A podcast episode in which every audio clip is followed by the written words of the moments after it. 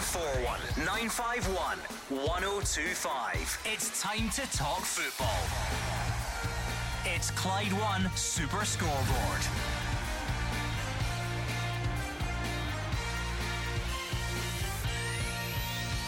Good evening and welcome to Clyde One Super Scoreboard on a big night at the bottom of the Premiership. There's still two days to go though in the transfer window as Rangers look to confirm deals for Jeff Day and Cortés, while it remains a bit quieter at Celtic.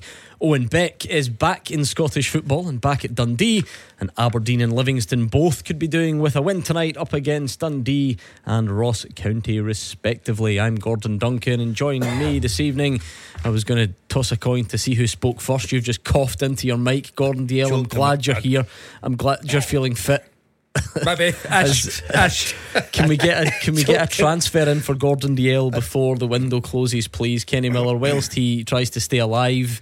Two days to go, transfer window. Are we going to get this big blockbuster finish or not? Well, I think on the blue side of Glasgow, it kind of is heating up a little bit. I mean, that's been kind of two or three names that have been mentioned in the last uh, couple of days. So they do look like they're getting down to business again. It's no surprising that they are maybe in the market for that attacking player, maybe on that on on, on the wing. So, but we remain to be seen if on the other side of Glasgow is going to heat up or not. I think everybody expected Celtic and Rangers both to strengthen over the course of January, but going into the last 48 hours of this window, it is pretty quiet on the green side.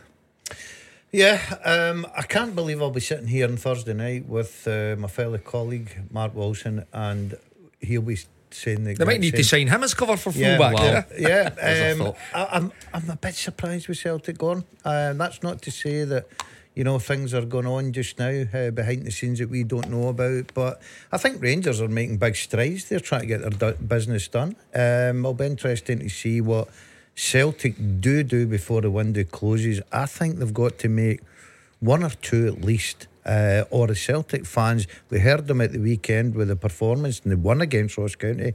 Not happy at all. So things in the Celtic camp, as much as they're sitting there nicely at the top of the league, there's a lot of things underneath that Celtic fans are not happy with. Right, transfer window. All your thoughts on that 01419511025. How big a night? Is it at the bottom? You'd say for three teams, three out of the four, but particularly, and I'm not too proud to use the cliche of the six pointer uh, between Livy and Ross County.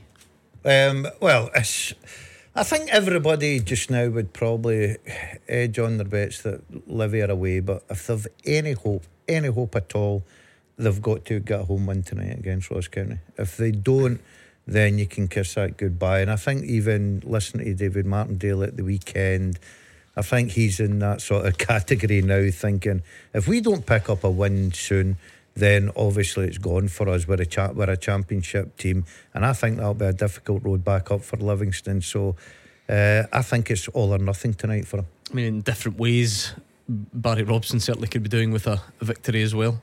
No, I could. Again, when you, you, look at the games in hand that they've got, two games in hand, three games in hand on some of the teams above them, it is important they, they get that win. If they get the win, they can get themselves into that or, or close enough to that top six with still got games in hand. So it's a big win required for uh, for Barry Robson and Aberdeen. But yep, got to agree with Gordon in terms of Livingston. If it's a draw, it becomes tough. If they lose the game against Ross County and they're nine points back for, like, for even the likes of St Johnstone and Ross County and, and Motherwell, it is they've won two games all season, you know, so they're three games back. So it's going to be a big, big ass. So, yep, so it's a big night for, uh, for, for all teams involved. And I wonder if you combine league season so far and transfer window, if there is any team in the league that will be feeling as good about themselves as Dundee. They've taken to top flight football like the proverbial duck to water and they've got arguably one of the success stories of the first half of the season back against all odds. Owen Beck back oh, at yeah. Dens Park. What a boost! What a boost for that lad. Um, I think Klopp was uh, very clever in what he done. Put him on for what seven minutes. That that shut the gates for a lot of other clubs. Obviously, then the only option he had, staying at Liverpool, or going back to Dundee, and Tony Dot must have been over a moon. Oh, this is clever for Jurgen Klopp. I'm not sure how Owen Beck will feel about it if he's uh, missed I'm out sure on other, he loves Dundee. Uh, missed out on other opportunities, but it's Celtic, a big signing. Perhaps. Listen, I think by all uh, accounts. absolutely. Listen, I think both sides of the, of the old firm could have done with a player of that quality, with the potential. Mm. And again, when you talk about the models and this trading model that bringing him in at that price or or a lower price, the abilities that he clearly displayed in the first half of the season, I think it would have been a good signing for either side of the old firm. But he's back at Dundee and right in contention, even at this stage. No, we've done the awards, the half season awards, but he'll be right up there for Young Player of the Season come the end of the year, no doubt about it. Did we learn much from the weekend? I know often you two are in here on a, if you're in here on a Tuesday, you get the the leftovers, if you like, of the big talking points from the weekend. It felt like the Celtic fans were less interested in the 90 minutes itself and more about what that meant in terms of recruitment. You know, it was all, it all ended up feeding into that, didn't it, at the weekend? It, it, it felt like there was just a frustration boiling over. Yeah, I, I, I'll go back to Celtic game because I think that's uh, the the biggest talker point. I thought the St Mirren Rangers game was standard wise was dreadful, but it was all about picking up the three points. And I kept saying that we can't have double standards and say, well, Celtic have got to play terrific at home, but they were playing against Ross County, they were at home, and Celtic fans were expecting more. I think when the penalty kick was missed twice, the sort of atmosphere and everything went out at Celtic Park. Um, I cannot understand the frustration because I'm a great believer that if you're going along there and paying a lot of hard earned money, you want entertained. But I was a bit surprised with the reaction. Um, this and so did so were some of the Celtic players by the looks of things after the final whistle. The reaction of the Celtic fans, you know, there was a bit of booing going on, a little bit of um, obviously unhappiness. Um, I know there's standards, of course, there, and Celtic fans can come on and say that, but you're still top of the league. It was a bad, not a bad day at the office. It wasn't the most entertaining day at the office that Celtic have had, especially at Celtic Park, especially with the quality against the opposition.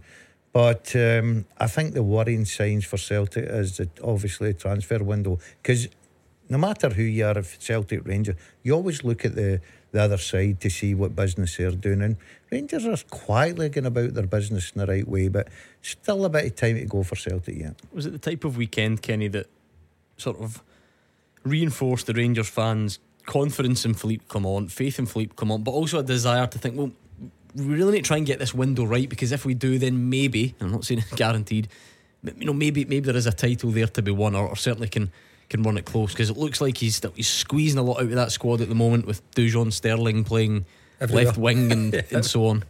Yeah, absolutely. I think uh, when like you says, it doesn't guarantee anything, but the transfer window at this moment in time, again, it remains to be seen whether they're going to hit the ground running, if they're going to really, really impact the uh, the starting team or not. But I think the, Philippe Clement's built up a lot of trust with the Rangers fans over this first three months. The results and the consistency have been there.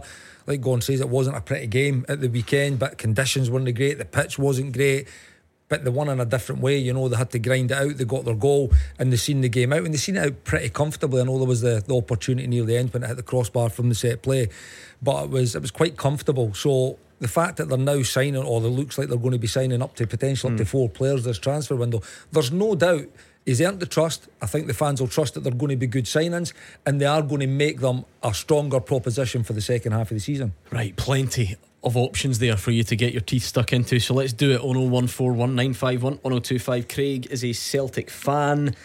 What is it tonight, Craig? Let me guess. Two days to go. Transfer frustration by any chance? How did you guess? I just had a funny feeling. um, yeah, I just think that there's a lot of hype, as Kenny was saying, across the water, which we try not to take any any thoughts of. But when you hear this Rangers linked with that player, Rangers linked with this player, it does make you wonder what, what is it we're actually doing. Because um, I think that the, even the last transfer window, we've still got a couple of players from that that haven't even kicked a ball for us yet. And I just wonder how long, as a club or even as a business, if you want to call it that, how long are Celtic going to leave it before they start making a change in the recruitment process that we've got in place? Because it's clearly not working. It's a good point, Gordon, because it's clearly all linked in the sense that had Celtic had a stunning summer transfer window, mm-hmm. the calls for this one to be good would, would be less, obviously. Mm-hmm. But we're seeing, uh, you know, obviously the, the real fringe players like Kwon, Lagerbielke, that now looks like that stalled bizarrely. I mean, there was even apparently a knocked back approach for a loan for James McCarthy today. You know, it, it's it's not like Celtic have had a brilliant window heading into this one. It feels like a lot of this is hangover from the summer, and, and then it just intensifies. And I think that's where the pressure comes from. Um, you're right. If Celtic had went through the summer and brought in the quality they were looking for, if they'd have brought in one player to this transfer window, I'd think Celtic fans would have been quite happy to just keep going. Um, but they haven't, and I think that's where the concern is. And uh, obviously, everyone knows that Celtic have got money. Um, uh, Craig's talking about, well, you know, every, all the all the noise just now is coming out of Ibrox about Rangers, you know, linked with this player or that player. Maybe Celtic are just doing their business quietly and uh, and behind the scenes. Um, but I, I, would be, I think we will be inundated with calls if Celtic don't bring more players in the transfer window, but it's certainly getting to that nervous stage. Yeah, Craig, it remains a possibility. Of course, it does. Gordon says maybe Celtic are working hard behind the scenes, you know, and you're all going to be impressed. I'm detecting you're not quite as confident about that. I, am not, to be honest with you. I hope, I hope, I hope that's what the outcome is. But I just Celtic never ever seemed to get the transfer window bang on. As I said, even even the player that they've brought in, um, the German boy, I just I, I, didn't I didn't see the need for that position to be filled unless again we know we don't know something. For instance, Abada maybe on his way out or something. I don't know, but I just think that the the the position that we have brought in and filled, I don't see the need for that at all. Um, I think we need another striker. I think we need another goalkeeper eventually, probably within this window. I don't know, but I just I think all the business just isn't isn't floating anybody's boat, and I just don't know how long it's going to take before they make a decision and change the recruitment process. Yeah, see when someone calls in and the first signing of the window's made, right? Whatever team, and it's in X position. People always phone in and say, "Oh, I don't think that that was our priority," and I generally reply with, "Well." Hold on, it might not be the only player they sign. You don't always sign them in order of priority. It depends who you can get in. However, once it goes on to two days away, eh, say Celtic ran into some stumbling blocks, right, and they couldn't get things over the line. If the one signing they brought in was, say, an outstanding left back or an outstanding striker, maybe the fans would be able to take mm-hmm. that in the chin a bit more than say it doesn't go to plan in the next few days, and the one signing you've got is a winger who's got eight other wingers to com- to compete with. That yeah. that's the bit that will sting for Craig, won't it? It, it will, you know, and I do. I'm, I'm smiling away as I'm listening to Craig because how quickly it can turn from the amazing recruitment under Ange to six months later, a summer, and now into a January where now the recruitment process is getting questioned. And it absolutely is down to maybe the performances that have maybe not been as, as the same, down to a poor summer of recruitment. And now, like you say, 48 hours away for transfer deadline day, and there's been the eighth winger signed. You know, so like you say, had it been the, the, the backup striker had been needed, had it been the, the, the, left back cover or to push Greg Taylor, you're right, I think you're absolutely right. I think Celtic fans would have thought, well, you know what? A priority was that, and we have ticked that box. As it stands with 48 hours left, it has been only a winger that's came in. I'm with Gordon though. I'd be amazed if by Thursday night that there's not another one or two signings through the doors at Celtic Park. Yeah, uh, I think they'll go down that road. The one thing I will defend any club, especially teams like Celtic, who have got a few quid in the bank, as everyone knows. I've no doubt in January they went for targets. Absolutely no doubt in certain positions. Now, it might there, there, seems to have been something in, and we can get to what happened to him later in Owen Beck. So, right. for, for, all we know, um, Jurgen Klopp doesn't play him he could be a Celtic player, and that's obviously mm-hmm. Dundee's gain. Maybe that's an example of what can happen. However, Craig's on about process and strategy. Should it not be the case that you accept in football these things can happen, and therefore you know you've got you've got kind of options and you can. Yeah, you'll you'll have a obviously if you're working in that sort of industry, you'll have a plan B. You'll have different, as you say, options to say right. Okay, that's our that's our main target. If it's not going to work this is some this is an option we can go and try and, and do a deal. It just could be could down to money, it could be down to players, it could be down to clubs, it could nowadays, you know, transfers are completely different from when I don't mm-hmm. know, maybe even Kenny, but because you used to get a, a, a call for your agent, so and so's in, you go and meet the club, sit down, thrash out the deal. The deal would be done within a yeah. day, but now it takes so so long. That, that's the Celtic with, fans are getting frustrated. I was going to say that's the problem with football, though, isn't it? Because that might be true, and if you're Mark Lawwell or whoever, you might really feel like you're doing everything and banging your head off a brick wall and you've been unlucky and you've had the rug pulled from your feet a couple of times. But if you're a fan like Craig, you just don't care. You, you know, you just you want the end product, and I think you're entitled to, to yeah, want but, that as well. but but the end product has now. See, Celtic have put themselves under a little bit of pressure for me because we we happen about the summer transfer window, and you've got to say, and I think every Celtic fan will agree, wasn't the greatest. It was poor. The, the, there was a lot of money spent, and a lot of money wasted. So there's no point just bringing a player in and going down the same road again. And you've got to learn from your lesson. So Brendan Rodgers is now in charge of this transfer window. Now, was he in charge of, of the transfer window in the summer when all these players were recruited? I think there's one or two that he probably didn't fancy, and, and we see because one or two are trying to get back out the door.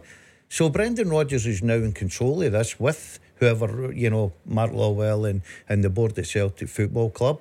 So they'll sit down and they'll make sure now that they can't have any more mistakes. They can't leave themselves open again because it's going to come back and bite them. Now, it might be the case that their targets, they're not getting the targets that they want.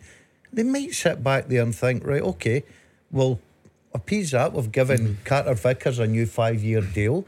We've got Hatate coming back fit. You can make a case for the uh, Abad is now back in. Celtic the, fans just won't. I, I totally that understand that, but, but, but, but they, they won't swallow another bad bad uh, transfer window. And they can't just sign players just for the sake sure. of signing. You know, I get that. Again, what I would say on that there's no guarantees that you're not going to sign another bad one, whether it be your first choice or your third choice. You know, so there's no doubt the Celtic recruitment team are going to have been working hard over the course. By the way, over the course leading into this mm. month. By the way, this is when the work should mm. be done. And through the month, you're trying to get deals done. And if you can't get the first target, you're moving on to the next one on the list. But like you say, the fans are no interested in what the backstory is or interested in what the process is. They want to see players through the door. Again, Craig saying, "Oh, we're trying not to look across what's going on across the list," but listen, you do.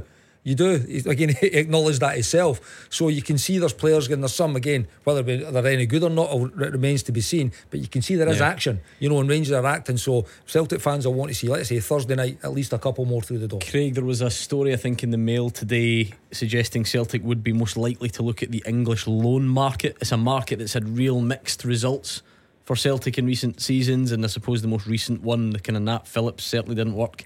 Um, is, what do you make of that? Think that is somewhere that Celtic should look? I think it's somewhere they should definitely look, but whether whether you get it right or not is a different story. Just like you said, Nat, Nat Phillips, um, but it, it, it, shows you that you can get players from from that division.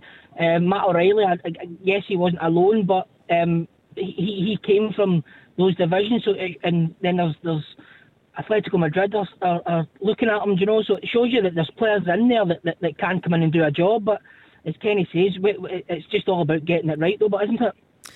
That seems like a really difficult one, that Gordon, over the years. Celtic have done it a lot, and off the top of my head to rhyme them all off, feels like real mixed, really, really mixed results when you go for that that English loan market. As I said, recency bias. Nat Phillips just didn't work in any way. There have obviously been some successful ones, but it's yeah, I, I, don't know. Some people, somebody can count them up and tell me whether they think it's more hit than miss or not. Well, here where I am with this one. Um, if you've had that bad summer recruitment, if you're sitting in January and we're what, two, three days away from the window closing, and you've not secured your your your targets, your first targets, I would certainly be looking at a loan system because see if you look at Celtic squad now there's no point going and getting English players that you think are good, putting them on three and four year deals in January and ending, ending up with a headache in the summer like you've got just now. Celtic have got so many players that they would love to get out the door and the reason they can't get them out the door and get them off the wage mm-hmm. bracket is because one, nobody's got to pay that mm-hmm. money for them. No, listen, the, I, the money that they've got, they're quite entitled to sit there, I and that. that's a problem. I get them. that in terms of so you're not stuck with them. But are they any good? First of all, you know, right now, is it is it a market that you're likely to get some someone that's a success for you right now. Well, like I said, Nat Phillips mm-hmm. would be a bad example. There will be good examples out there, but and, and there will be, and, and you can't just pigeonhole every every site, good sign or bad sign into well that that never worked, so it's going to be bad. I mean, you've through that point. I mean, many a time. Uh, the thing about the loan sign is you're not getting any starting players for for a Premiership team. You're not getting a starting player for a Championship team on loan at this stage of the season. So probably you're going to be looking at maybe a younger player to maybe get them up and give them first team action. Is that going to impact your first team the way that the fans want to see? Probably not. Or you're getting someone who's not playing. You know, so again, it just feeds mm. into the, the January transfer window that what exactly are you getting for your money if you're buying or if you're bringing someone on loan? You're not getting a starting player on loan. Thank you very much to Craig. Rangers fans, it looks like the club have turned down an approach for Jack Butland. There's someone you won't want to leave at Nottingham Forest by the looks of it. You can get your thoughts in on that, and we're going to speak to Reiss in Hamilton next. Clyde One Super Scoreboard. Listen and watch. Check the Twitter feed at Clyde SSB. You are the voice of Scottish football. Call 0141 951 1025. Clyde One Super Scoreboard. I'm glad we can get back to talking about football. Poor Kenny Miller and I have just had to listen to Gordon Dalziel still ranting about the final of the Traitors three days on. So can we just get back to arguing about the transfer window, please? Is that all right with you? No, Molly scarred me right, for enough, life. Enough, enough, enough. 01419511025. Reese is on the line. How you going? How's it going, Reiss? Yeah, not bad, Gordon. How's things, guys? Can't good complain. All good. What are you thinking tonight? No, I just, I'm a Celtic fan, guys, and I just wanted to get your opinion on well, my opinion of the, the window so far uh, for the Celtic team. Now, I think it's easy to fall into the trap of everyone thinking we need to get quality players in, and every transfer window is going to have a high volume of turnover, of players coming in, players coming out. But I think we just need to be a wee bit more realistic here. Not many top teams, if any, are going to let their prized assets be lured away in January, let alone at any time. But I understand that's more likely to happen in the summer. Right now, I think that the situation at Celtic is being way over exaggerated. I don't really see there being much of a problem with the business that's been done so far. And the reason why is because we know that Daizen Maeda can play through the front if he needs to, down the middle, let alone be on the wing. So if anything would happen to the likes of Kyogo or O when they come back from an international duty, Maeda can play down the middle if need be at any given time. I think the signing of Kuhn has been mainly just for a backup. Um, if anything like that has to happen, if any wingers do get injured, Maeda needs to do. If Maeda does need to go down the middle, then you've got Kuhn, who can come in in the, the wing if need be. And same with the left back as well, because I know that striking, the striking option and the left back option were the two positions that were the ones that were probably mentioned more often than others mm-hmm. coming into this window. But we know that William Scales can go in the left back position.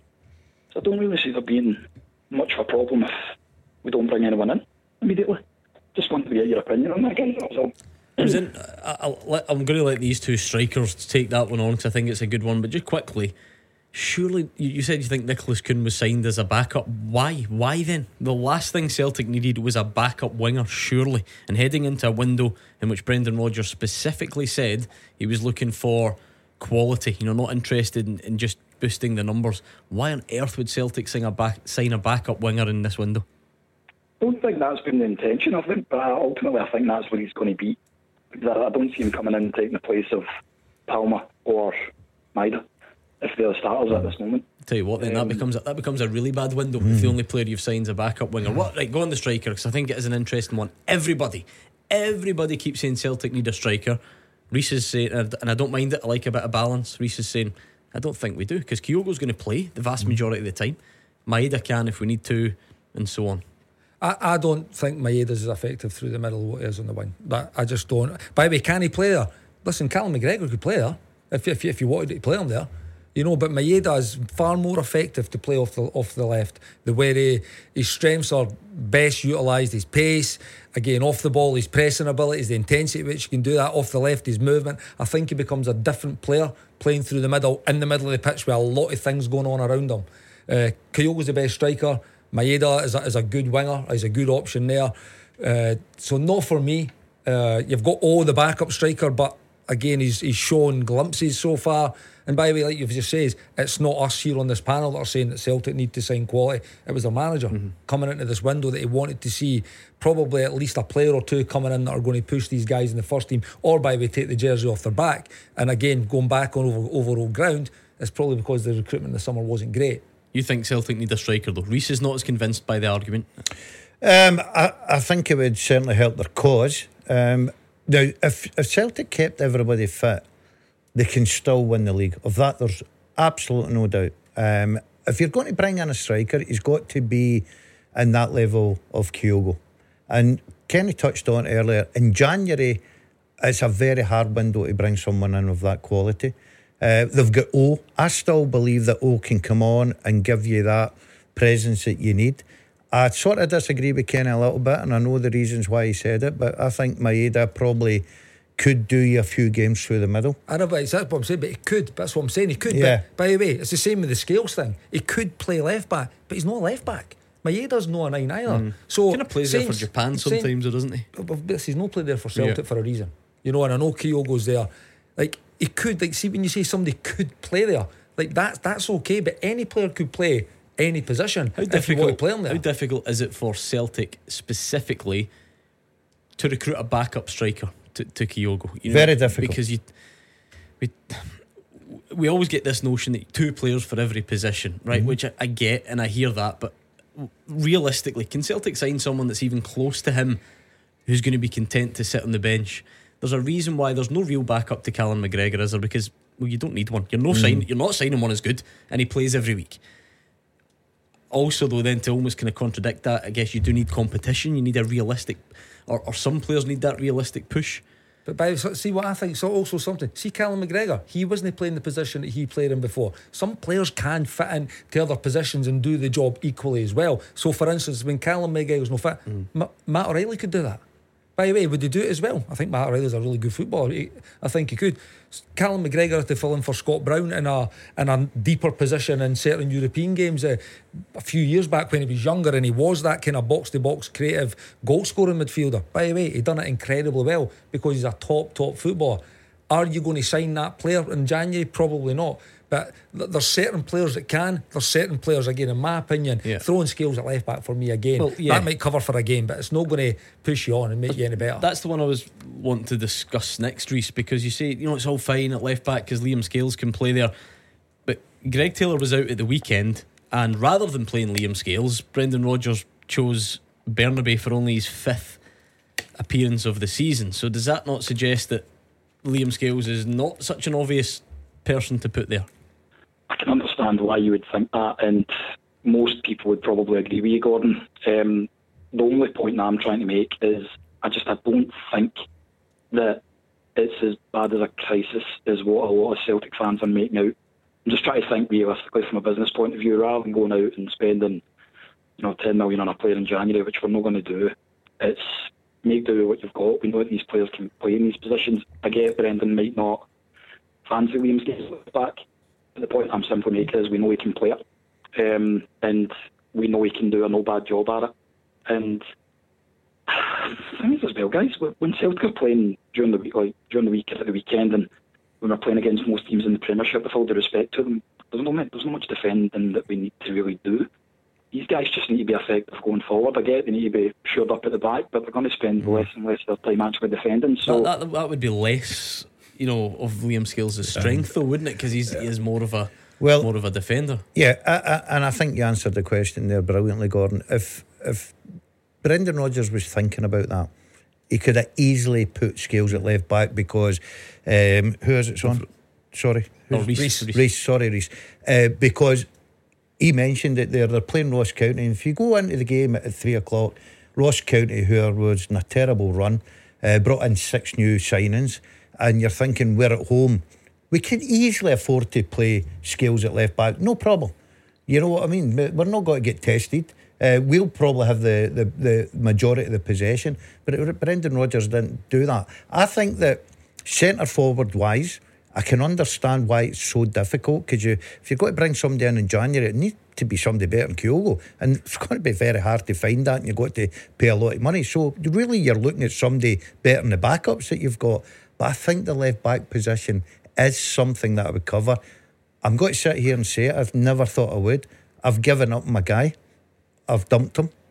That's big for you. Yeah, I wa- usually you just double down on any nonsense Yeah, opinion no, for I've done- years and I've- never let it go. I, I've dumped You've him. lost faith in him. I've lost faith in him. it only took you six months after yeah, everybody else. Look, I think he's got good ability. The guy he could go to some other club, and I think he could do very, very well. I'm not. But I watched what, him. what good ability does he have? Uh, he's good going forward. Is Scored he? a great goal against Ross County. Good. Terrific left One foot. goal, okay. Right. Okay. But where? But by the way, that's why he was playing on today. So to flip that point, Yeah, to play Reece, rather than we're just going forward. Well, that's why he played. By the way, maybe more so than Scales because he is better going He's not forward. doing know- for you anymore. No, I'll tell you where I lost faith in him, right? And I've got to say, I watched it closely.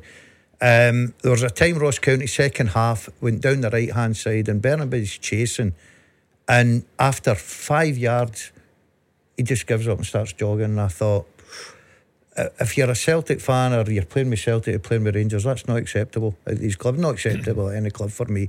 So that's where I sort of uh, I, I cut the cord. Oh, good. That He's gone. Very bold of you. Thank you very much to Reese Rangers fans. Breaking news whilst we're on air. I always like that. It looks like there's been an approach from Nottingham Forest for Jack Butland. Is it hands off at any price? Or is this the harsh reality of this trading model? Signed for free just a couple of months ago. Goodness knows how much you could make on him. I've got a funny feeling you're not entertaining it, but do let me know right now.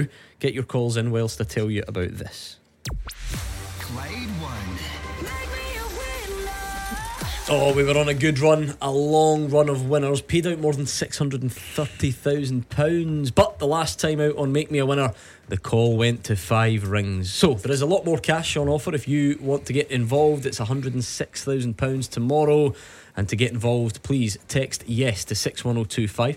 Texts are £2 plus your standard network rate. You can enter online at Clyde1.com for £2 or call 0330 880 4523 and those calls are charged at a standard rate. It is over 18s only. All the other rules for this network competition can be found online. The entries since Rebecca won on Monday have rolled over and it's pretty straightforward, or at least it should be. If you get the call after 3 pm tomorrow, answer within five rings, say make me a winner straight away, and the £106,000 would be yours. Text yes to 61025. 0141 951 1025. This is Scottish football's league leader, Clyde One Super Scoreboard. Kenny Miller and Gordon Dalziel are both in here and both waiting for you on 0141 951 1025. Mark is a Rangers fan. This is the beauty of live radio, Mark. When you called, I had no Jack Butland on my radar anyway, but a quick look at Twitter during the last break told me uh, that Rangers have turned down an approach from Nottingham Forest for Jack Butland. So I wonder if I could throw that on you and ask what you make of it. Well, What I make of it is they can start the bidding at 10 million quid and then we'll talk and then move it up to 15 million. So you'd let them go for 10, that. would you? No, start the bidding at 10. I take 15 million.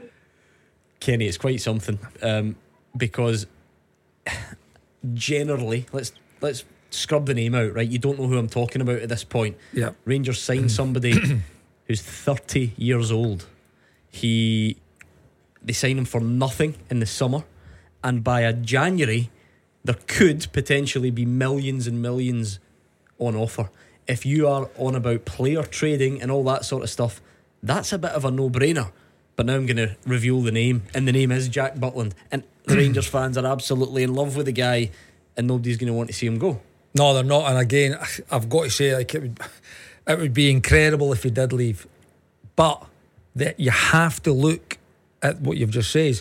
Not so much the age because he's thirty and he's a goalkeeper, and like Sure, that's fair. I don't think it kind of play kind of feeds into it. But if you've signed a player for nothing, and then you get just say it's ten million quid. Like again, I'm I'm probably I'm, I'm probably with Mark. I probably wouldn't accept it because I think in this day and age it could be worth more. But just say it was ten million quid.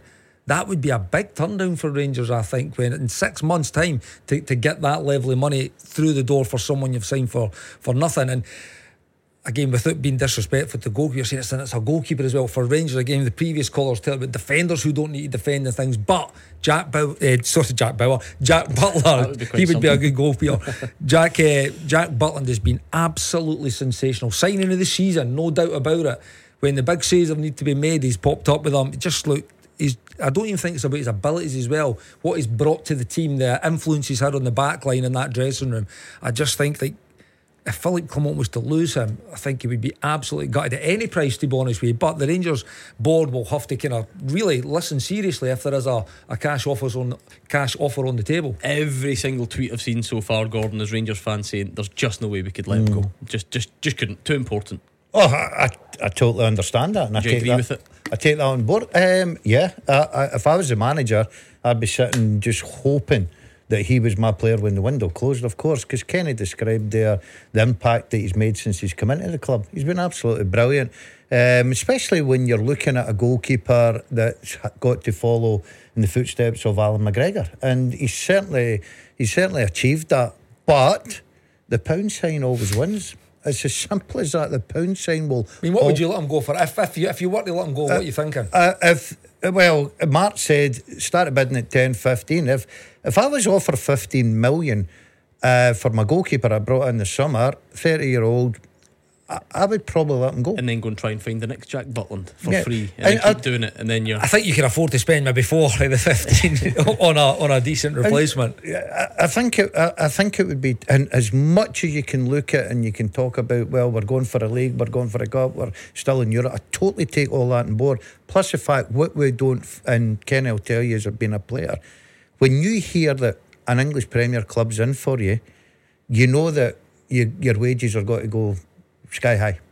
Simple and straightforward. He'll have earned a few quid over It the doesn't years. matter. hasn't he? They're just listen, trouble making that Nottingham look at Forest, him. so they are at Ross Wilson and Well, that. that's and what I was that, gonna say. and He's, that he's directory earned a few quid and he's still greedy. We're all greedy for that. We, we we are out there. We will uh, sell ourselves to MD the highest bidder. Ross Wilson, eh? Ross Wilson trying, Trying to to, throw a spanner in the works. engineer, eh? it, engineer it. Mark, is it? You just see it as like if Rangers have any chance of winning the league, you need to keep him right now. Is that is that sort of the mindset?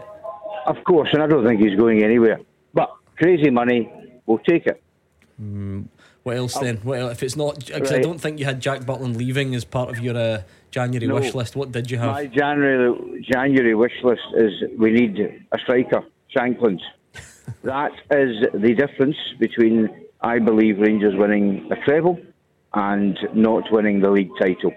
Um, and the boys from Brazil and Colombia coming in, I believe, will be loan deals along with uh, Silva's a loan deal, and the Ivorian boy that signed, uh, Mohamed Diomande, is also a loan deal. Then they'll pay money for him in in, Jan- in uh, the summer for a couple of them, which is good business. So it means basically they need to show what they're worth for the next five months. But the money, I, I believe, I hope and believe that the club are just waiting to do a deal for Shankland on the on the last day of the window, because see if they need to pay four million quid, four and a half million quid for the boy, pay it. Okay, they're not going to get any money for him. If they, you know, he's 28. This will be as, as a big deal. You know, they're not going to then sell him for more money in, in a couple of years at that age. And, and is that not an important point, though, Mark? You know, Philippe Clement, there's a new head of recruitment at Rangers. It feels like this window, things are heading in a very specific direction. You, you mentioned Diomande, Jeff Day, Oscar Cortés, all young, all with sell on value, should they turn out to be good. We kind of know that Lawrence Shankland is good. Can you see Rangers paying millions Yes. and millions for a player of his age? Yes, four million quid. I think he's worth. I'd pay it, hundred percent. Because the boy is, as far as I'm concerned, the best goal scorer, above Kyogo, above Dessers, above anybody else. About Aberdeen, they're all top players. But I believe he's the best goal scorer in this league, and I believe that that is signing Rangers need to win the title. Unless they've got somebody else in mind that we don't know, a striker that's guaranteed goals because that's what we need. We need that. One player is what we need that will push us above. Celtic have beaten Rangers twice this season by a goal in both games, Kyogo in both games, and that's what Rangers do not have at the moment, is a guy that can get a goal from nothing. Is it, So, just, is it just me, Gordon and Kenny, that maybe I've got no sense of drama? The transfer window has become this thing, and we build up all month long, and we expect fireworks on the final day. If we're on the 30th of January and there's not been an actual peep, a genuine noise about Lawrence Shankland going to Rangers, how's it going to happen in the next couple of days? Am I just being overly cautious? Could it still happen? To me, it just seems n- never on the table. I don't think Where it will happen. I'll, I'll, I, I, I would be surprised now if Rangers actually sign a striker. Uh, I, Oh, think- really? way, I think I, I th- I think they I think they do need one. I, I absolutely You're loving agree. Dessers now. We mu- absolutely not. Uh, I'm not saying I'm not saying anything negative, but no, he's not kind of fully convinced as yet. By even though his goal return is actually okay. With Mark, I would have signed Lauren Shannon in the summer. I've no doubt about it because he is he is the best goal scorer in the league. Again, that goes to show he's backed up a 24 league goal season that is already top of the scoring charts with 14. Well on the way to probably at least equal that, potentially better it come the end of the season. I just think the money that it would need to be take to get done now might be a bit expensive for Rangers at this time. The fact that we now see the, the left back getting linked, the winger, there's already the midfielder in, there is a striker being brought on loan. I'm just fast forwarding six weeks, maybe seven weeks down the line where Danilo's potentially back, Roofe's potentially back, you've got Dessers, you've got Silva, add Shanks to that, you've now got five strikers fighting for one spot really. Uh, so I'm just not sure that Rangers will go and sign a striker. I don't think they'll sign Shankland, but apparently for Friday night, obviously he's going to Celtic Park. We, we Oh, heard right, we that had one. that call so we Friday's hundred percent going to Celtic Park, but uh, no, I don't think. Listen, I would love to see Lawrence Shankland in a blue jersey. I just, I just can't see it happening now. I'm not, by the way, to go back on what I said earlier, I, I know Lawrence Shankland's not an old man, far from it. It just feels like in the summer, Rangers did that Lammers, Dessers, 4 million, that rough age bracket. And so far, January has been all much younger players and sort of looking at, at what comes next. Um, does, does that, you read, do you read anything into that? Um, possibly. I think the managers come in and had a look at the club and decided um, how it's going to go in the long run. Um, I think he's think obviously it's got. maybe the new head of recruitment as well. yeah, that's come in, yeah. Well, the two of them get. uh, I think Clement will have a big say in that because he's a very strong personality. I'm, I'm with Kenny, and I've said it for weeks now. I do not think that Shankland will be at Ibrox by the time the transfer window closes. I think if anything's going to be done, I think Shankland will move in the summer. Thank you to Mark. What about Stuart and Cardonald?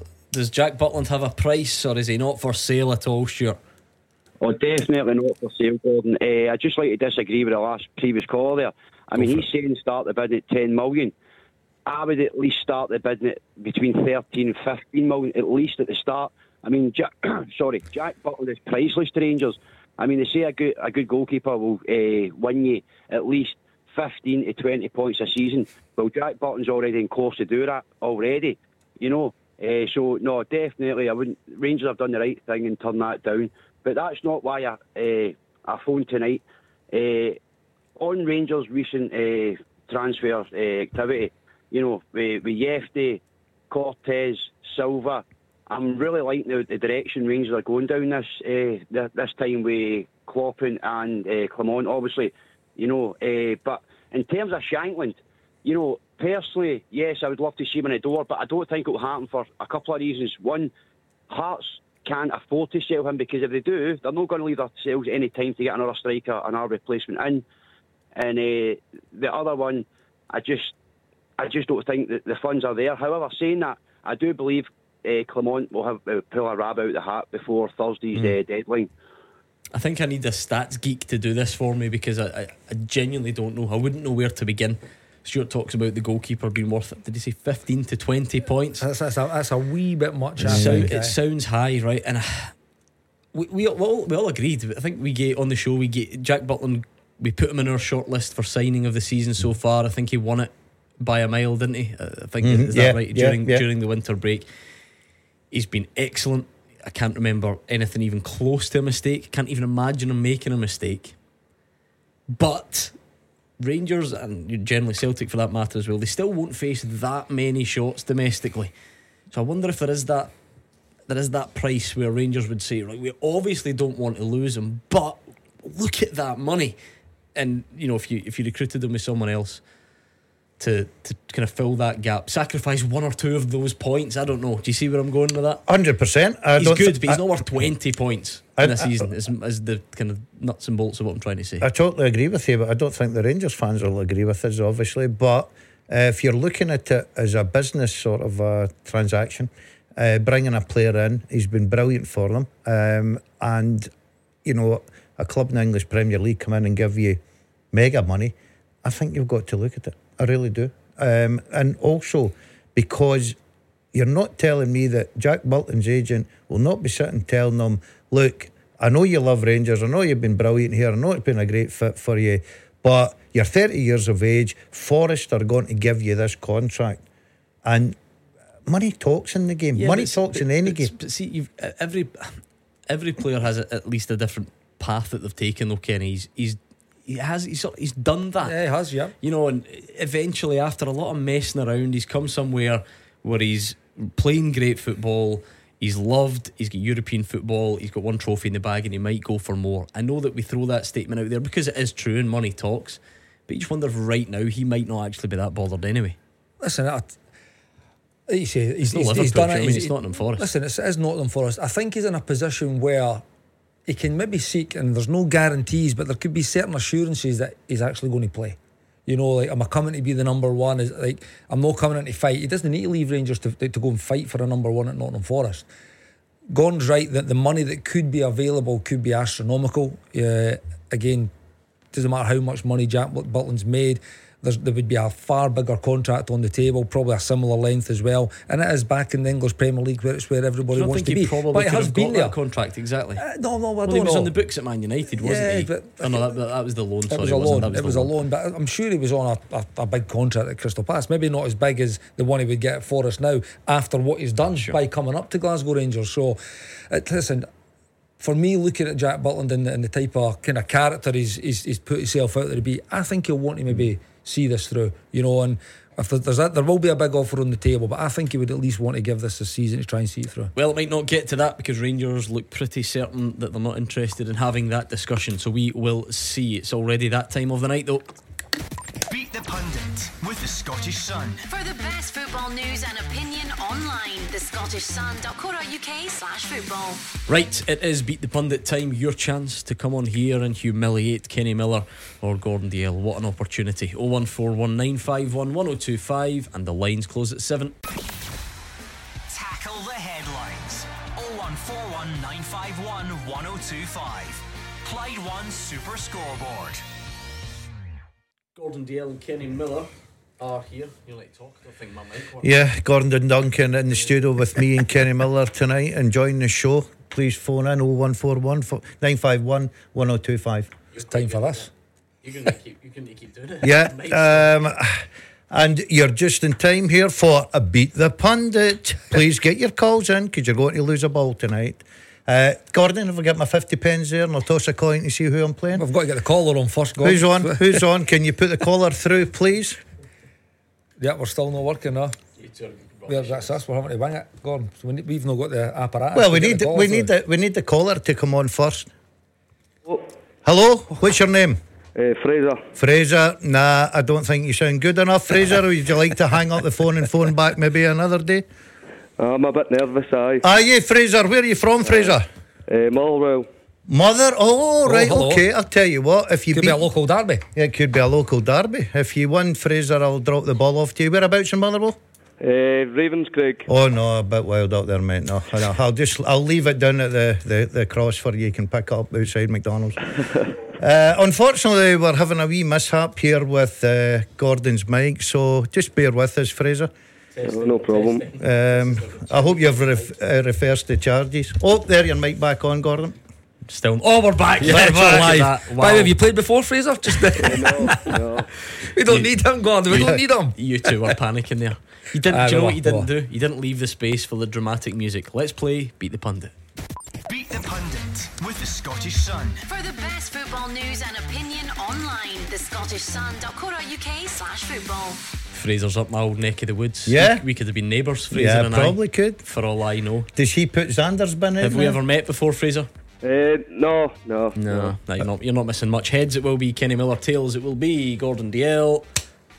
And it's heads. No Motherwell derby here. It's Kenny Miller Come on, Fraser. up against Fraser. I'll, I'll drop the ball off to you if you beat him, right? Some teamwork in here. There's Uh, a promise for you. If you beat Kenny Miller tonight, I'll drop the ball off. People don't want you at their door. I don't Yes, know where they do. get this idea Yeah, from. hide your cutlery and your Anyway, right. valuable. Let's Fraser. give Kenny some greatest hits radio to listen to. Fraser, we'll put 30 seconds on the clock. All you have to do is answer as many questions as you can. And if you want to pass and move on to the next one, that is absolutely fine, okay? Right. Right, 30 seconds on the clock, and your time starts now. How many points were Edinburgh City deducted last week as a result of unpaid wages? Five. Who's Rangers' top league scorer this season? Uh, Dessers. At what club did Ally McCoist finish his footballing career? Uh, Kilmarnock. What song from Sound of Music have the Tartan Army adopted? Pass. True or false? Five Scottish teams have reached the last four of the European Cup slash Champions League.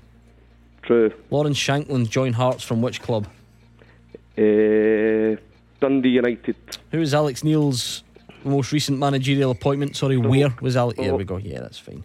Even managed it when I made a pig's ear of the question. Bring Kenny back. I can listen. I can't. I'm, I feel like Mark Wilson tonight. Nudge him. He's good. He's good. Right? He's a nightmare, isn't trying to put me under pressure. Fraz here. is good. He's rubbish to me. Aye, but, but I've got to say the questions are quite easy. Do you think so? Yeah. Okay, same questions, same time. Kenny Miller, 30 seconds on the clock, and your time starts now. How many points were Edinburgh City deducted last week as a result of unpaid wages? Six. Who is Rangers' top league scorer this season? Tavernier. At what club did Ally McCoist finish his footballing career? Kilmarnock. What song from The Sound of Music have the Tartan Army adopted? Pass.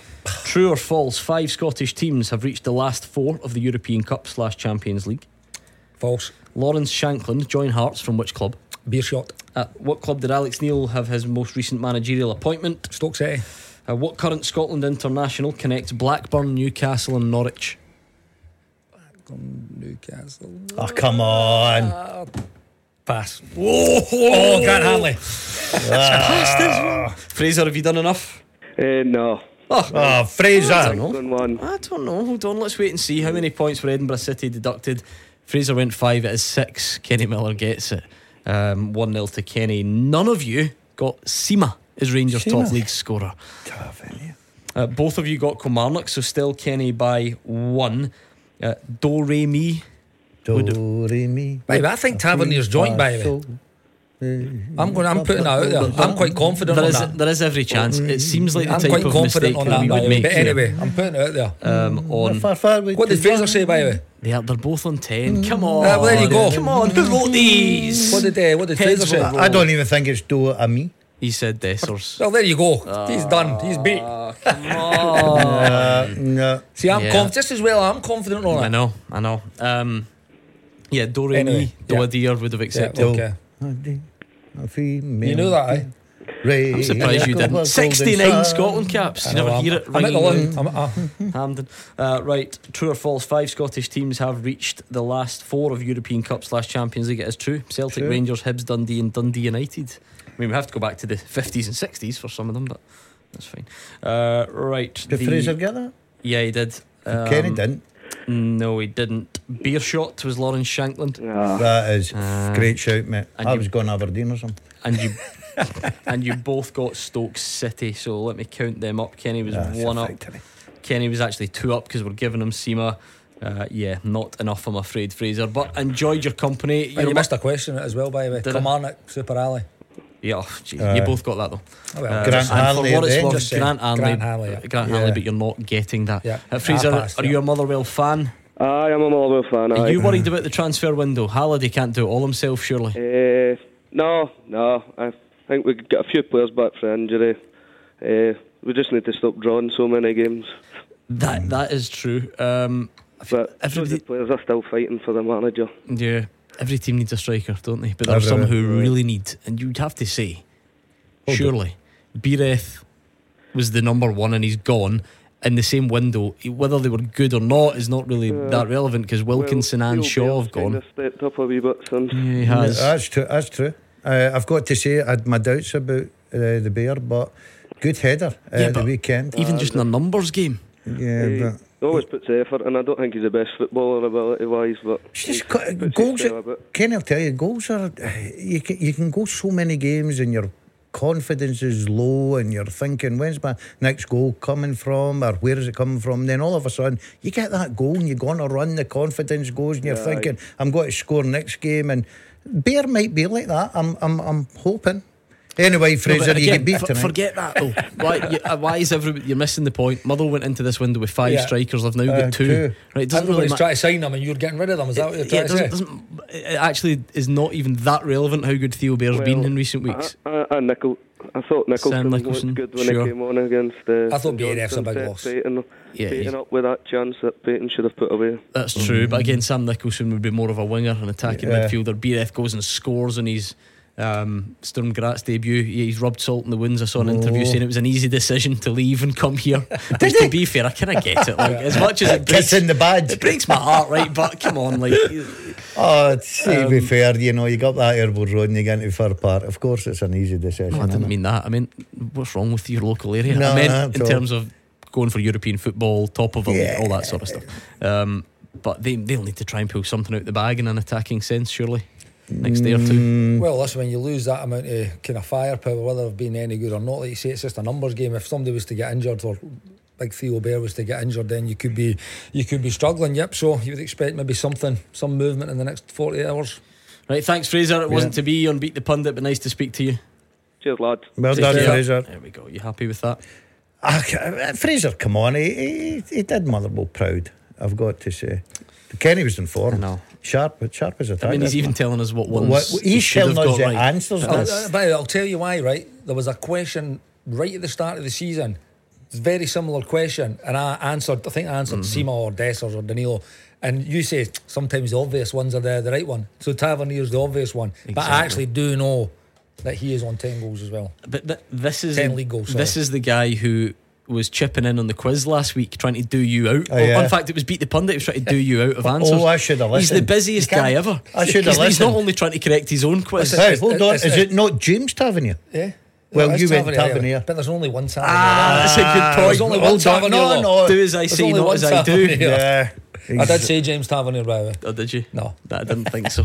And it's Abdallah Sima, by Yeah, the way. Exactly. Yeah. Uh, in case it was Yeah. Davy, Davy Sima, his That was cousin. good. I'm, I'm impressed with that. I'm very, very impressed with that. Oh Uh, one was it- four one nine five one one oh two five. Richard is a Rangers fan. Do you know what I'd love? Any Dundee fans out there? I know that might not happen too often on this show, but if there's ever a night to celebrate, it would be the re-signing of Owen Beck, surely. Uh, but Richard on the line. How's it going, Richard? Yeah, not bad, not bad. I'm definitely not a Dundee fan. Uh, That's and I was actually hoping for a wee moment that Gordon Dalziel would be take my call no offence. Uh, but that sounded Uh, it's arguably the best the show has sounded in years when that mic broke. But Bit, bit of personality coming over the airwaves there, Richard. how long would it last, though? Genuinely, how long do you think before you got this proud 50 year history of this station just wiped I out, taken I, away? I don't think we get to next break, if I'm totally honest. But it'd be a good time. It'd be a good 20 minutes. That's that's your motto in life, really, isn't oh, it? yeah, yeah. It'll be a good 20 minutes, but I won't worry about the Oh, consequences. exactly. exactly. right, enough about that. Uh, Richard, what are you thinking tonight? Is it transfer business or what? Yeah, so there's a, there's a couple of things I want to say. So first of all, if you don't mind, I'll just I'll put a sort of I'll, we'll say I'll, I'll my own words. Uh, Cyril Dessers, I came on. I've actually been on a couple of times and, and sort of. I'll not say slagged him because I think it's a bit harsh, but I, I probably down that line and said that Pep Guardiola wouldn't get a tune out of him. But I, I, I'll eat my words. I think that uh, Philippe Clement is certainly getting him to look more and more like a striker week in week out. Um, he's doing a job. He's some of the finishes he's putting put in the back of the net, and you think he's, he's, he's actually starting to hit a bit of form. Now, in that context, my, my concerning point is, and I suppose a wee bit of contradiction here. Could do you guys think that there could be a point where Cyril Dessers hits form where you think "May- maybe we don't need a striker? Maybe Philippe Clement's looking I'm going, he's scoring. We've got um, Fabio Silva sitting behind, or, or even take that place should it be required. Do you think that there's a, a concern or a, a worry that Rangers fans should have that maybe this guy can start to play where we don't get another striker and nobody no, nobody looks for somebody else to bring in? I, I don't know if, if that's the concern you've got that somebody's going to be playing well and scoring goals. That's not a bad concern to have. Uh, I, I- get the point that you, you're, you're trying to make. I still, I'm going to stand back. I said it 15 minutes ago. I don't think Rangers will sign a number nine this transfer window. Do you think Uh, his recent, to kind of push Richard's point, has Cyril Desser's recent form changed anything? It's not changed my view that I think Rangers need a striker. Right. It's not at all. I don't think Rangers will sign one this transfer window. Potential. Listen, we see it on the show all the time. We don't. We only see a Saturday. We see the performances on a Saturday or a Tuesday or whenever the games are. Philippe Clement's working with this guy every single day. He sees what he's capable of. Uh, there's no doubt his goal scoring has I mean, it's actually been okay over the course of his first six months, but it has been decent over the last month or so. Some of the finishes have been have been clever. Again, if you go back to the the goal in Seville against Betis, I mean, it's a wonderful goal. But if you then go fast forward three days later, you've got a very similar situation at Celtic Park that there's not a goal, and you know he gets criticised heavily for that moment. So. I think he's Philippe Clement has got more out of Dessers. I actually think Philippe Clement has got more out of everybody in that mm-hmm. building at this moment in time. And what he's done is he's put a team that looked were really toiling at the time, and he's got them to win games consistently. But Can they win the league with performing well Dessers at number nine? I'm not saying they will win the league or they can No. or they can't because I think they could, but they could also not. It's the same what we're saying. They could go and sign Lawrence Shankland, and he will bring more goals. I've absolutely no doubt about it. They might still not win the league. You know, there's more into it. I would have liked to see Rangers sign a number nine. Uh, in this transfer window, I don't think they will. Say that Danilo's on the way back, and albeit in a maybe a couple of months' time, maybe it might be March, April. You've got Roofe again. Once he's back, he's, he's a good option. You've signed Silva. You've got Dessers, who at this moment in time is actually not bad for him. So I'm, I'm like most Rangers supporters. I'm going week to week with Dessers. You look at Dumbarton, gets his goal, missed a right few chances, got to say. In fact, wasn't even near scoring in the first half. Hibs, I thought his goal was brilliant, outstanding. Gets you the winner at the weekend. Good finish. Yes, you can argue about St Mirren's back line. You can argue about the goalkeeper hesitating, but he takes it round and he calmly finishes it there's something there about him that I like, and I think that he could come on to be, you know, a very good, important signing for Rangers. But I'm quite happy, probably in two or three weeks, to be shot down in this programme. People saying he's absolutely hopeless. Need to get him out. Go back to the lad who described him as a donkey with three legs. Gave him one in uh, the other night there in the programme Saturday. It was that's him up to four. He could chop his legs away from him again. You know that's that's the sort of way Dessers uh, Dessers is to me. Hmm. One minute you see him, you think, yeah, okay. And Kenny's right. Just now, as a centre forward for Rangers, in the last three games, he scored three goals. So Yeah, I always think, you know, clubs should have a real transfer strategy. They should really know what they want in the window, and that shouldn't alter completely just because somebody has a couple of good games or a couple of bad games. However, I want s- say dreaming up a hypothetical scenario where you are struggling to get that striker and you're not quite sure, you're not you know you're not able to get someone who's a no-brainer. You're sort of on the cusp. Would it would it relax you slightly then to see in in the last couple of weeks and think, well, do you know what? Rather than forcing that that we're not sure about, maybe this guy is going to be enough. at the, well, to answer the question, maybe a slightly different. If that was the case you were at and you couldn't get that guy or you weren't confident that this guy, was- then I wouldn't sign him. I just don't think. I think there has been mistakes made in the in the summer transfer uh, window in relation to a lot of money being spent on guys that have not quite uh, lived up to their maybe reputations or, or done as well as what the Rangers fans or board or players, by the way, teammates would have liked. But I wouldn't just go and sign a player just for the sake of it. Like I said, there is there's certain ones that potentially fall into that no-brainer category. Again, I'll go back on it, and I know it's not everybody's thing, but Lawrence Shankland for me is a no-brainer. He's a no-brainer sign. He's our top scorer in our league. He's done it against every single team in our league. He's done it internationally. He's done it European. He would come to Ibrox and score goals. So if you could get him, then then then you, then you get him. You know, but we, this is just speculation. We've never heard. I know Philippe doesn't talk about uh, any player, by the way, but we don't even know if they're interested in Yeah. uh, Lawrence Shankland. But for me, he would be a he would be a, an obvious signing. Uh, thank you to Richard on the line 01419511025. I think most of you Glasgow fans uh, would have been interested in the possibility, certainly, of Owen Beck for the remainder of the season, but he's back at Dundee. Dundee fans are absolutely delighted, and we'll speak to one next. Clyde One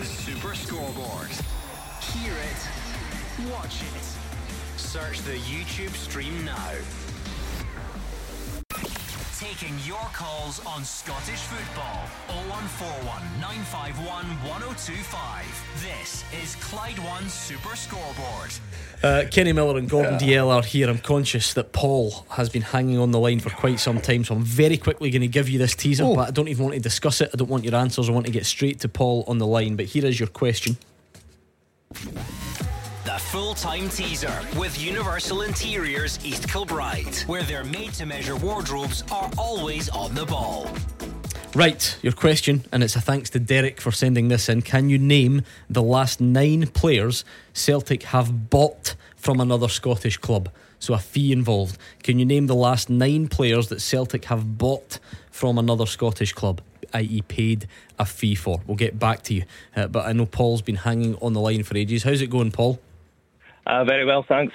Now you've got a, you've got a busy night, Paul. Paul's a big Dundee fan. You can hear him on the Up with the Bonnet podcast. It's a Dundee podcast, and I'm imagining Paul. Everybody is heading along to that game tonight, or settling down to watch it or listen with a a real smile on their face with the news that Owen Beck is back at your club. Absolutely. Um, they, there was certainly a, a big cheer from one half of Dundee when the, the announcement was made, but uh, you know the group chats were going wild the past couple of days with the rumours that he was going to be coming back. So yeah, we're all collectively delighted to have him back. Absolutely. I also wonder if, if you've ever celebrated a Liverpool substitution before, um, because the, you know there are not. strong suggestions that you know Celtic were keen, and it could have been something that happened. Jurgen Klopp chucks him on for seven minutes, renders the, everything obsolete. He can only go back to Dundee if anywhere. Um, you a big Jurgen Klopp fan all of a sudden? Absolutely. Now I am. I wasn't wasn't prior, but I definitely am now. But I mean, even even prior to that, I mean, I think Dundee fans were watching the Fulham game because he was on the bench, so we were really disappointed not to see him coming on, even for a thirty second cameo. Uh, but then that's obviously when the rumours started. You know, is he going to Celtic? Is he going to Rangers? He's definitely going to Celtic. But uh, not to be, sadly for them. But uh, good for us, obviously, when he got on against Bournemouth. Sum up how you know how important this is, right? Because from the outside, I'm allowed to get kind of carried away. I know you'll be, you might be more cautious. I, I, I probably look at that as a signing that maybe gets Dundee a top six spot. Are, you- are you willing to be that dreamy about it all, or are you conditioned through years of pain to, to worry about you know the looking down the way first of all? Look, I've been predicting the European spot already, so Good we'll, we'll, we'll, we'll go with top six, definitely. But, I mean, it's evident, you can see it from the last couple of games that we've played against Kilmarnock and Hearts, the difference, you know, he would have made if he, you know, he was in the team uh, at, in those games. And, I mean, it's not just for his defending ability, obviously, it's, you know, his set piece delivery is exceptional. He's, he, and he's got, he's just got something about him that can get the team up the pitch and alleviate a lot of the pressure off the defender. So it's, it's a brilliant, brilliant signing. I had a funny feeling it was going to happen, but I, I, I still can't believe it, to be perfectly honest with you. But uh, yeah, we're obviously glad to have him back. What a boost that is for Dundee. Super. Absolutely brilliant. I, I d- when he left the club, it must have been a real disappointment for Tony Dock and everyone up there. The boy's been sensational since he's come into Scottish football. He's got everything in his locker. He's going to go into bigger things, no doubt about that, with the ability that he's got. And then he goes back down to Liverpool, and I know. I, I know the caller saying there he always thought he'd come back. I didn't. I think eh, Liverpool would have been maybe sitting there looking to put him somewhere else, maybe English Championship, you know what like it is, or abroad, or and then obviously Celtic are uh, sniffing about, very interested. But it must have been a godsend when Klopp put him on for his seven minutes, and then you're thinking, right, what is the boy's future from now until the end of the season? And Dundee have certainly won a watch. He's, he's a terrific talent. Yep, he is. I think I said earlier he'll be the he'll be the young player of the season now that he's back. Uh, watched him actually against Celtic on Boxing Day. Matched Maeda the whole week. Maeda was trying to knock it and run him. He can defend. He can attack. He scored a couple of cracking goals. I think it was against Hibs and your Motherwell. I think it was uh, in back to back games. So he offers so much in an attacking sense. And uh, and Paul's right he's a ball carrier, so he can get them up that field. He's got the ability in the final third where he can he can go past the player and create. He, he can score goals, but he can defend. You know, he can do his, his, his defensive duties and in the one v one, very strong in the duel. So he's a brilliant signing. You know, like I says, had he been had Celtic and that interest was real, it would not have surprised me at all. Um, and without spoiling Dave Galloway's fun, because we're about to hear from him at Pittodrie, but he does play tonight, Paul. Um, can you go there and make an already miserable time for Aberdeen even worse tonight? I think, uh, I mean, there's every chance in that. Um, I mean, I think the main thing, and a lot of people have probably touched on it, is allow basically make them make mistakes and then allow the fans to get on their backs, you know. And I think that that could be a strength for Dundee to get someone out of this game. But I mean, don't get me wrong, Aberdeen are a good team. They've got good players, but I think we could go there and match them and potentially sneak them, uh, sneak a win potentially. But obviously, with having Beck back in the team, he could potentially be the difference for me. Good man, Paul. It was nice to speak to you. Enjoy your new signing. Thank you. Good Much man. appreciated, guys. That's. Paul. Paul from Up with the Bonnets podcast, the Dundee podcast, who will all be joyous at the return of Owen Beck. Let's speak to Dave Galloway. Um, I've stolen your headline from the Dundee team, Dave. We know Owen Beck's in, but what else is happening at Pittodrie? How important is tonight for Aberdeen? Evening, Gordon. Well, it's a wonder I can still make myself heard above all the background noise surrounding Barry Robson, the Aberdeen manager, of course, as we've discussed, very much under pressure, with the fans' protest being held outside the stadium after the match, irrespective of the result. And many fans I've spoken to do wonder seriously if failure to win this evening might see him become, would you believe, the fourth Don's boss to be sacked in less than three years. Dundee are here, as we've mentioned, full of confidence after Saturday's decisive 4 1 victory at Livingston. And that feel good factor was sent soaring, of course, after the aforementioned Owen Beck rejoined on loan uh, last night after some absolutely brilliant displays in the first half of the campaign. And a win for them would see them back into the top six and five points clear of their seriously struggling hosts. A huge night lies ahead. Aberdeen make three changes. In come Ester Sokler, Angus MacDonald, and Jack Milne. Out drops Stefan Gartenmann. Connor Barron and Dante Polvara. So, Kelle Roos in goals. A back three of Nicky Devlin, Angus MacDonald, and Richard Jensen. The wing backs, Jack Milne and Jack McKenzie, with Leighton Clarkson and Graeme Shinnie in central midfield.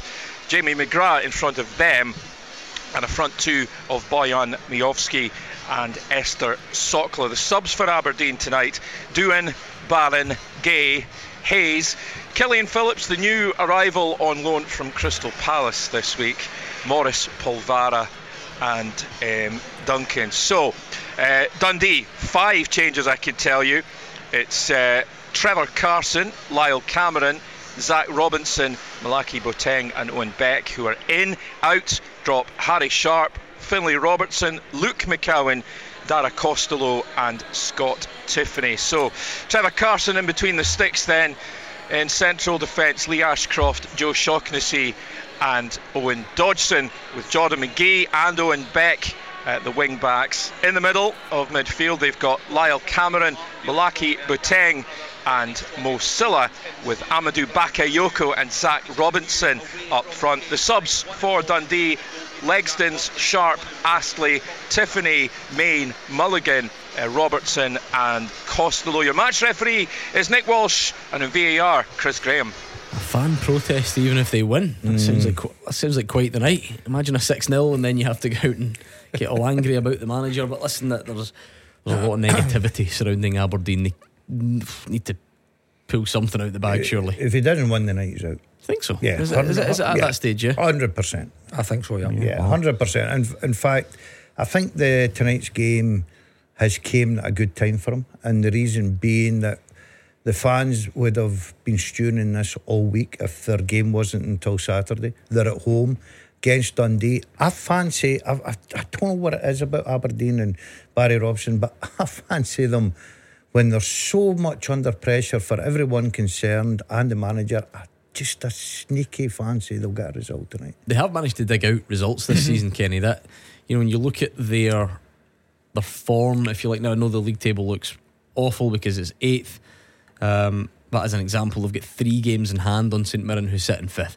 Uh, and again, when you look at, the, they've not gone on many sort of dreadful long losing runs. They always manage to dig something out here and there. Um, you know, at the moment the the winless run stands at a mighty two games: a draw against St Johnstone, a defeat against Hearts. I think that's the part of the problem though, Gordon, because there's not been any consistent winning runs. You know, like you would you would be very very surprised if Aberdeen in this league would go long losing runs. You know, like whether it be a draw, it can break it up, or you've got to back them. With that group of players, the size of Club Aberdeen are, that to get wins against, again, pretty much anyone in the league, they've shown that they can compete against. Even they've beat Rangers this season at Ibrox, you know, so they can win games of football. They've got players that can turn up and perform, but the problem is they've not done it consistently enough. They're not putting like that seven-win in streak last year that got Barry Robson the job. They've not looked anywhere near achieving that kind of run this season. It's been again, if you look at the form right now, we're looking. It's been obviously no wins in two, but then it's win, loss, win, draw, loss. That's been their, their last five games. So there's no any consistency at the results. I think actually there's no any been any real consistency of the performances either. What they have tonight though is an opportunity where, despite all that, despite the pressures it is going to be under, depending on the win, if and, and what the win looked like, they could potentially jump into the top six and still have two games in hand on certain teams above them or one game in hand. So hmm. they're not out with it, but the problem is they shouldn't be in that. Aberdeen fans don't want to see their team sitting in eighth outside the top six. A lot's been said about the European run the first half of the season. That's gone now.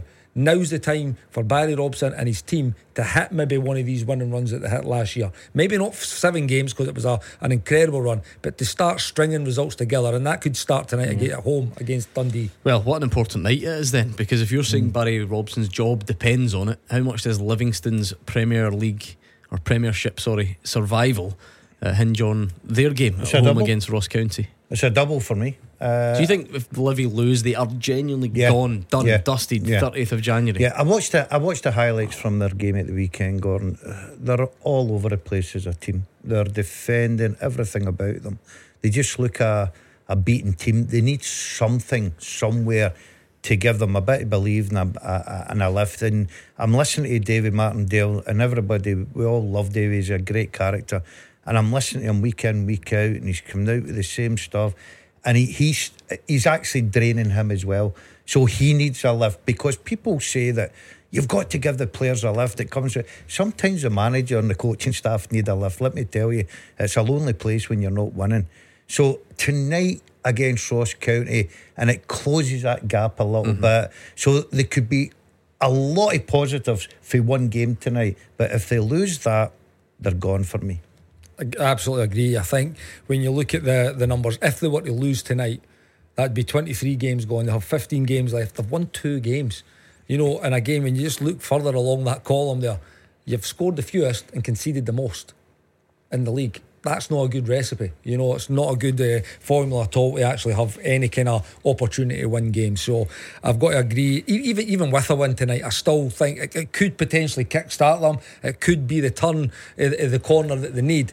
But they've- they've- I still think they've got a lot to a lot of ground to make up in this in this league to stave off relegation this year. Do you know what's been annoying me since the start of tonight's show?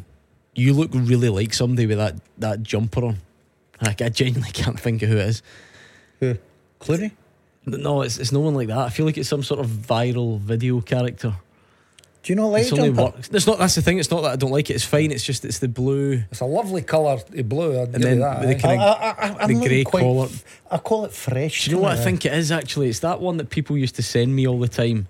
You ever seen it's like he's like an I think it's an Australian guy and he's like leaning in a car window and he's like getting raging with whoever's in the car and they're filming him and he's like swearing at them.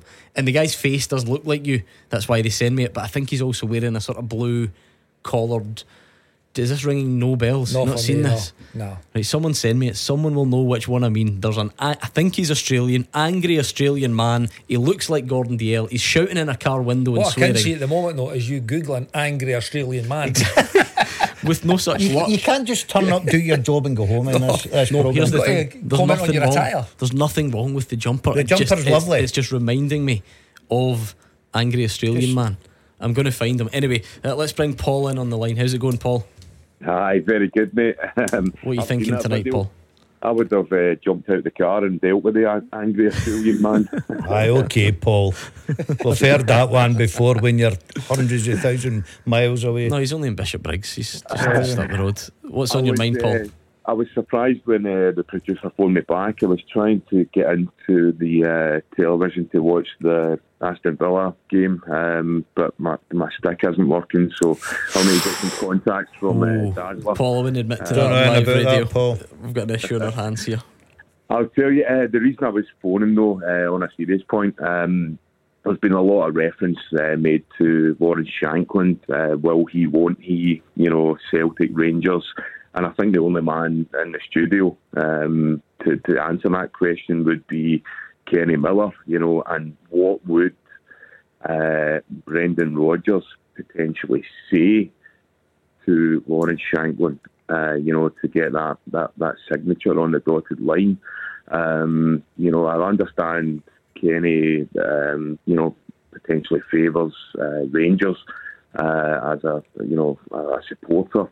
Um, what did the, the, the coach of Celtic at the time say to you uh, when you left Derby?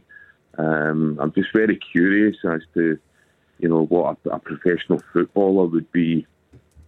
You know, I mean, d- but the Celtic want Lawrence Shankland, Paul, or is it that you want this to happen?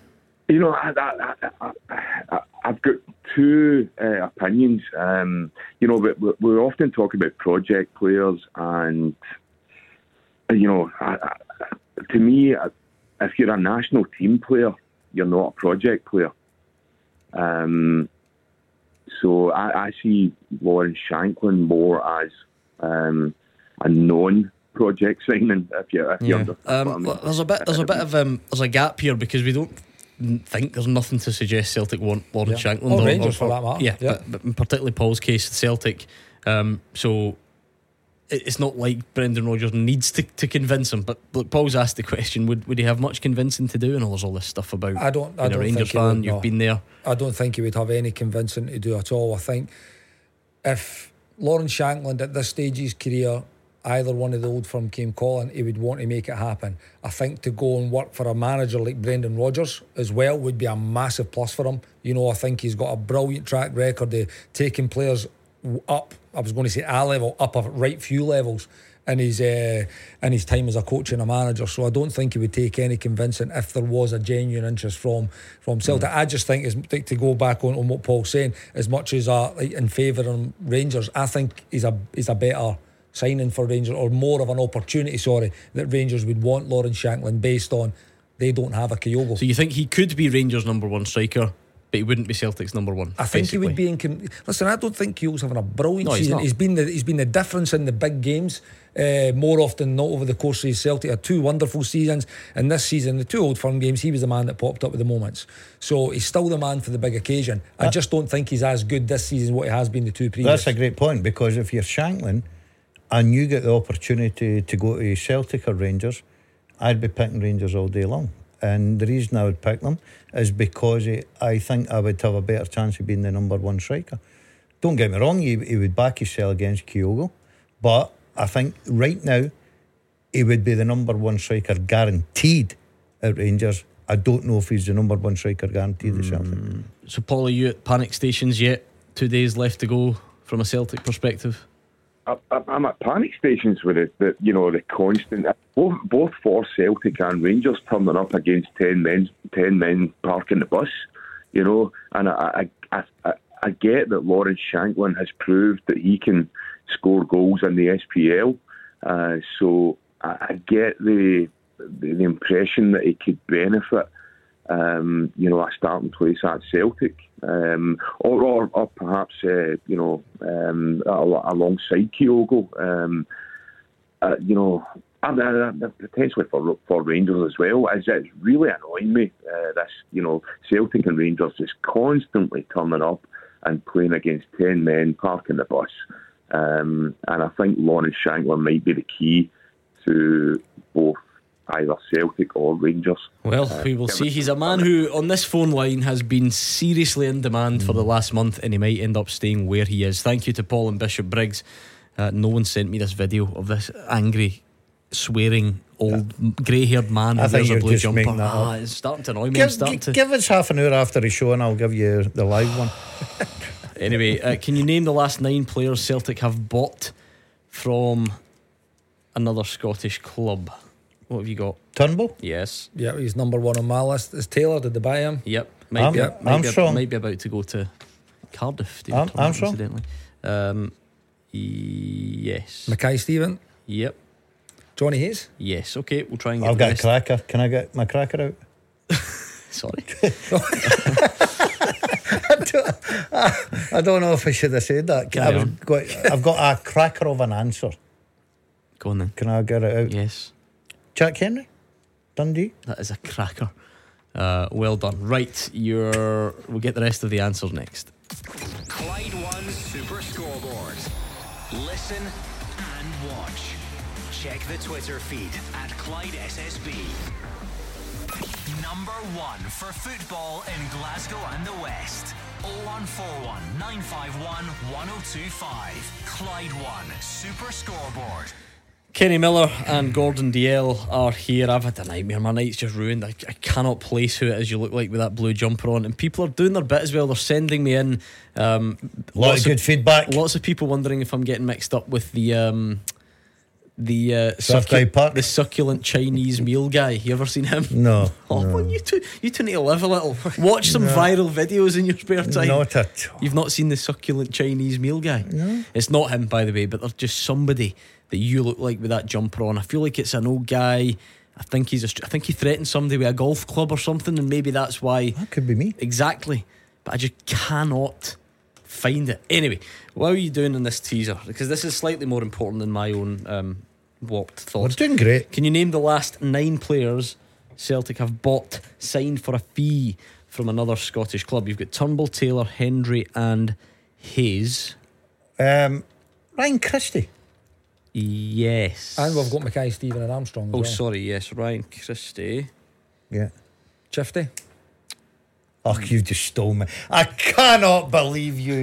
He's trying to leave it to the end. at him. He's trying to leave That it to the end. my to go- build no, up. But no, but you've told me it though, so I've got to take it because you jumped in with the other one. Do you know what though? Right, I'm gonna I'm gonna add another one on because You've got another one. someone ruled this out because he was loaned back to the said club. But I mean, I think they still bought him, and I've just looked up. So I'm, I'm adding one more on. Let's make it ten. Oh no. because Paul McNeil sent me the sent me this as an answer, and I thought "Ah, I'll just Google it. And they did. They Who did you say there, by the They did pay a fee, and then they Ryan loaned them Christie. back to this club for the remainder of that season. So I'm adding one on. It's a, just a bonus one for you. So you've got two to get technically. I think I've got Morgan, Lewis Morgan. Lewis Morgan's the one, right? So one more to get. We'll get back to you. I've got it. Uh, well, listen, there's a bit of suspense. we can wait until Who is the it? end of the No show. telling you. We can wait I'll until write the it. end I'll text you, Gordon. of the show. Anyway, uh, what else have we got? We're actually nearly out of time already. I can't believe it. Oh, That's it's been a quick quick show. been? Um, anything else that we need to get off our chest? You know what's an interesting one actually I'm seeing? Is that it's all about players leaving really at Celtic at the moment, much to the frustration of the callers, uh, based on what we've heard. David Turnbull to Cardiff, potentially. What do you make of that? Uh, good move. Good move for him. Uh, You're look, not sure. Mm, not Why? sure. Yeah, championship. I think you could maybe do better. Oh, uh, listen, I think so as well. I'm a I fan. think of- championship would be the level he would move to. To Yeah. be fair, aye. I'm, I'm a fan of Turnbull, but uh, I, I don't see anybody else. If nobody else comes in, I would take think the move better to to Cardiff. do it now. I think he would need to get. He needs to start playing the lad. He's a he's a good talent. He's been used as a sub most mostly at Celtic Park now. Fans sort of uh, turned against him a little bit. I think he just needs to go out, play, get a fresh challenge. Yes, I agree with Ken. I think he can do better in Cardiff, but if that's the only team that comes calling, I would take the opportunity. I think he needs it needs to be the right fit for Turnbull. The type of player he is, like it needs to be. They need to play a certain way. I think you need to deploy him in a certain position to be able to let him affect his game and and get the best out of the qualities that he's got. Uh, I think when he came through at Motherwell, I think they did afford him that. You know, they put him in that position, and we've seen all his his qualities uh, in terms of how he receives the ball. He's like a different. Kind of Scottish player, I think, in terms of how he receives the ball and his awareness and things. But for me, he needs to play in, that, in a particular type of team. I Always wondered if abroad would be good. I think it would, yeah. It seems Yeah. a lot of people are, are doing that now. Um, anyway, uh, what else have we got here? Um, yeah, that was linked to that. Sorry, I was going to say was, and we're running out of time, but quickly, Gustaf Lagerbielke. So there was all this stuff about going to Lecce um, in Mm. Italy, and now reports tonight that Celtic have put a pause on that, and there seems to be some, and some sort of suggestion that Cameron Carter Vickers is injured, and that's why they're not sure if they can let Lagerbielke go. That might be nothing. It might be that it's just, or that it's just a couple of weeks and they still don't feel like they could do it. But you can see when you see Carter Vickers an injury mentioned, why that would worry uh, Celtic fans. And if that is the bit that stops Lagerbielke going to maybe and they end up just sitting there at Celtic and not doing anything anyway. It's just an unfortunate I think turn it of would, events. I think it would depend on what that injury is and how long it would be. Because if it's only going to, if it's a niggle and it's going to be a couple of weeks, they've actually got by without Carter Vickers before. If it was longer term, then I could understand it. But I think it's clear that Lager, sorry, Lagerbielke is not going to be in Brendan Rodgers' plans. He's not started a lot of games. Again, like you say, you, you- you've had those rumours that he was going to be moving on, but it would be completely dependent on how long, if he is injured, by the way, how long Carter Vickers would be out. Yeah, there must be something there that's stopping that move because that's a move that probably benefits everyone. Celtic, the lad, the club that's coming in to get him. So there must be something behind the scenes at Celtic are saying, well, hold on, we've got to look after our own best interests because I'm not saying it's going to happen, but you look at, for instance, you know the way football works. John uh, Scales, Liam Scales, everybody thought he's going away to Aberdeen. Celtic career finished. He's been excellent. So you're better having players about the building if you've got problems. Right, you've got one more to get got on him. this teaser. Let's let him take it There's home. one then, more player because I that stole Ce- his answer. Celtic have signed for a fee from another Scottish club. You've got Turnbull, Taylor, Hendry, Hayes, Christie, Chief J Armstrong, Mackay-Steven. We added on Lewis Morgan. He's been on here, hasn't he? Yes. Yes, he has, yeah. So have loads of people. And that could be anybody. Here's a clue for you boots. Oh, you let me borrow his football boots when he was on here. That's right. But no one really cares about that, do they? yeah. th- You got it yet, Kenny? Can you- Come on then, give us the answer. He, he's he's still at a broth? No, absolutely not. No, Hurry he's up. away from Abroad. Quick. Scott Allan. Well done, Gordon Dalziel. We will be back tomorrow, 6 o'clock. Marvin Bartley, Simon Donnelly. What will the transfer window have in store? Have a good night. We'll see you then.